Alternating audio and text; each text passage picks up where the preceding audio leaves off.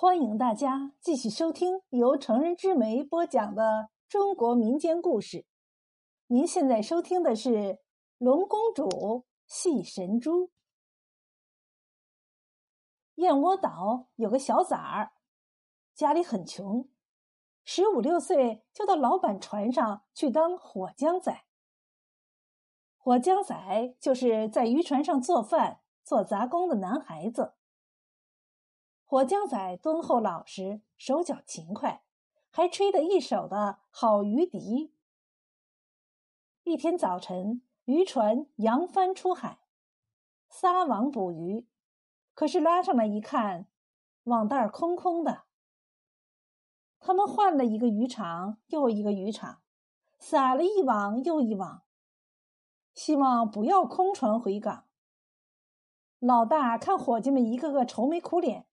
便对火枪仔说：“火枪仔呀，吹起笛子吧，让大家消消愁，解解闷儿。”火枪仔坐在船头上，吹响了鱼笛，婉转动听的笛声在海面上荡漾。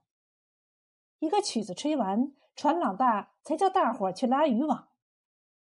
可是渔网一节节拉上来，全是空的。大伙儿心里冰凉。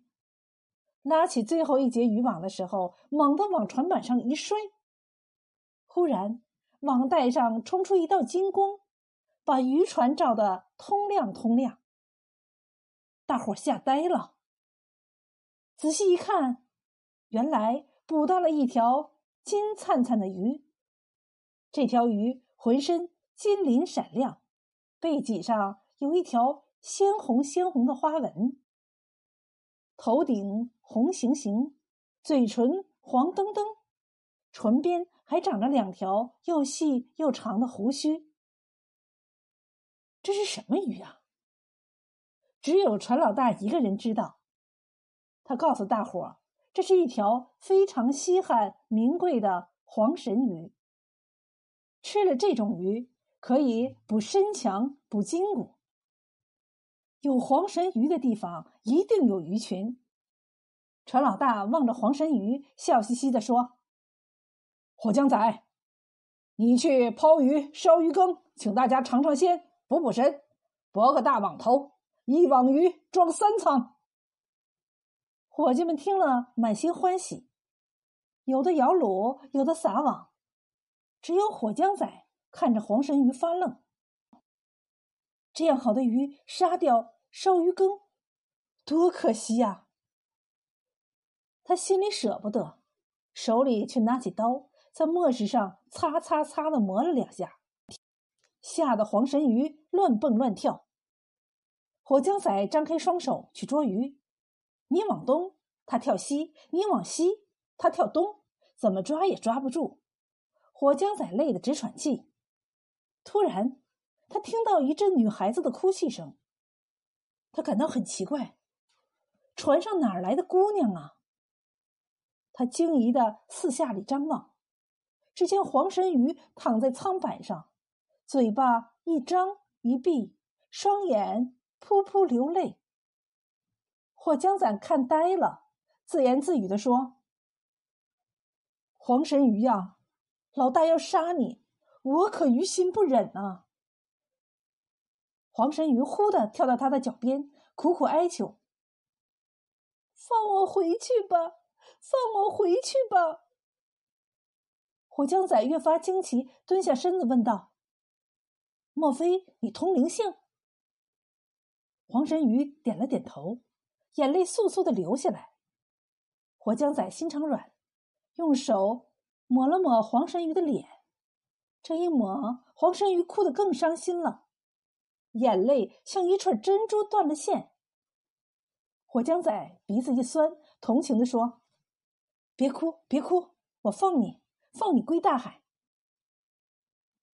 火浆仔手捧着黄神鱼走到船舷边，黄神鱼尾巴一翘，头一抬，扑通一声跃进了大海。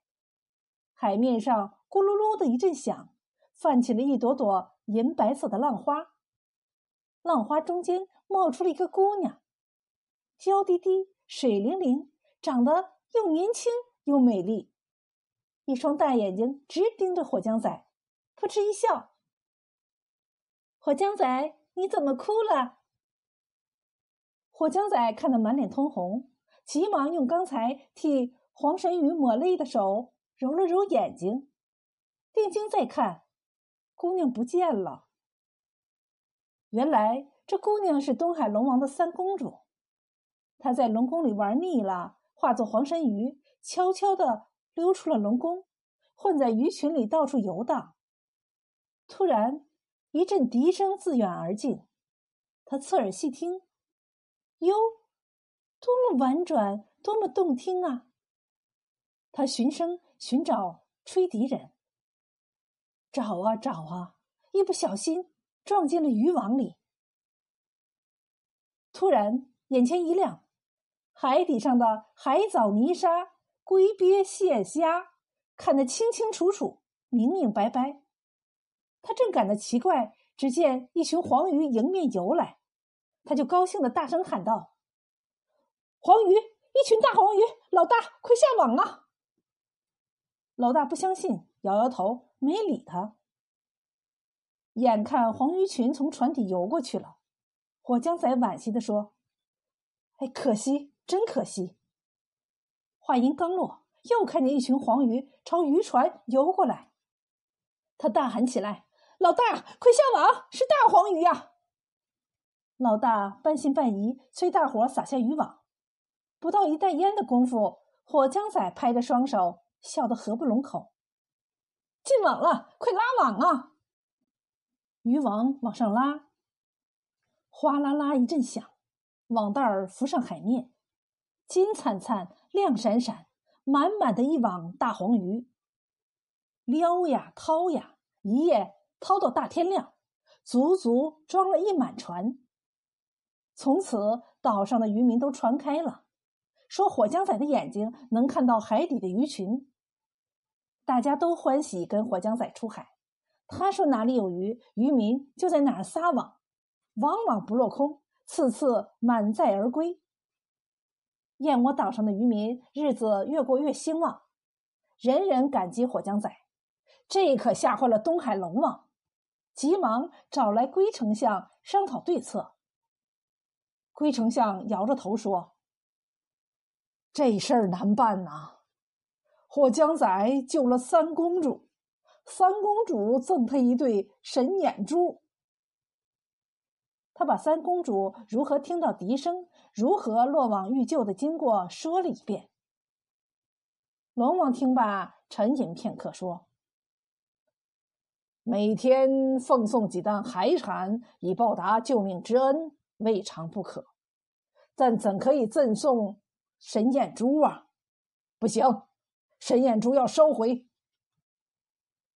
龟丞相为难的说：“收回神眼珠，火将仔双目要失明，恐怕三公主不答应啊。”龙王不耐烦的说：“那该怎么办？”龟丞相凑近龙王，如此这般的咬耳细语了一阵。龙王无可奈何的叹了口气，说：“事到如今，也只得如此了。”一天，风和日丽，海天蔚蓝，火枪仔带着岛上的渔船扬帆出海。他日吹鱼笛，眼望海底。船刚到洋地，迎面就游来了鱼群。火枪仔手持鱼笛，只见撒网。谁知鱼群哗的一掉头，顺潮而去。火江仔把橹摇得像阵风，猛追不放。追呀追呀，一直追到了外洋。突然，天上升起了团团乌云，海上刮起了阵阵猛风，风呼呼，浪哗哗，一个巨浪卷走了火江仔。大伙焦急的呼喊着：“火江仔，火江仔！”火江仔随浪飘荡，只觉得天昏昏，海茫茫，不知飘荡了多少的晨光，不知飘到了什么地方。他定睛一看，眼前有一栋富丽堂皇的宫殿。龟丞相站在宫门口迎接，浪花跳，贵客到，请进宫里歇一歇。”接着，宫门口闪出一群宫女，簇拥着火将仔进了宫殿。宫殿里早就摆下了一桌酒宴，龟丞相请火将仔入席，端起酒杯，满脸堆笑的说：“恭喜恭喜啊！”火将仔稳了稳神说：“遇难落海，还道啥个喜？”龟丞相说。龙王招驸马，这不是天大的喜事儿吗？火将仔轻蔑地说：“我是个穷玉郎，龙王招婿与我何关？”龟丞相呵呵笑道：“通灵性的黄神鱼就是美丽的三公主，患难相救，终身相配。”火将仔一听，又惊又喜，但转念一想，门不当。户不对，公主怎能配鱼郎？他淡淡一笑说：“公主金枝玉叶，到人间吃不了那个苦。”说罢就要离席而去。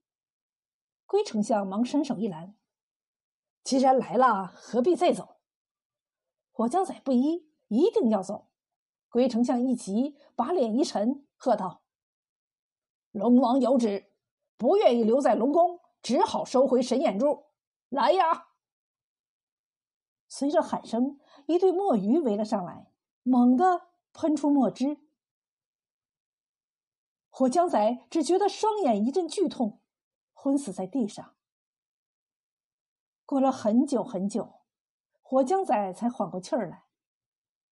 他慢慢睁开眼睛，只觉得一片漆黑，摸摸地上，全是沙子。火将仔虽然回到了家乡，却双目失明了。他再也不能出海捕鱼了。他心里充满了忧伤和愤恨，常常独自一个人无聊的坐在海边，吹着心爱的鱼笛。夜深人静，三公主被一阵笛声惊醒。她侧耳静听，不觉双眉紧锁，心里不安起来。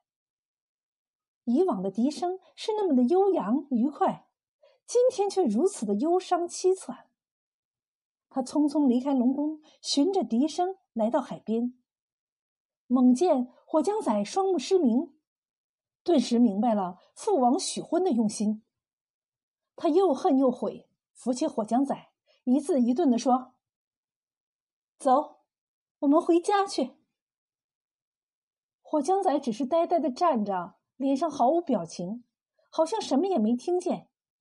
三公主急了：“既已许婚，你我就是夫妻，你不带我回家，叫我到哪里去？”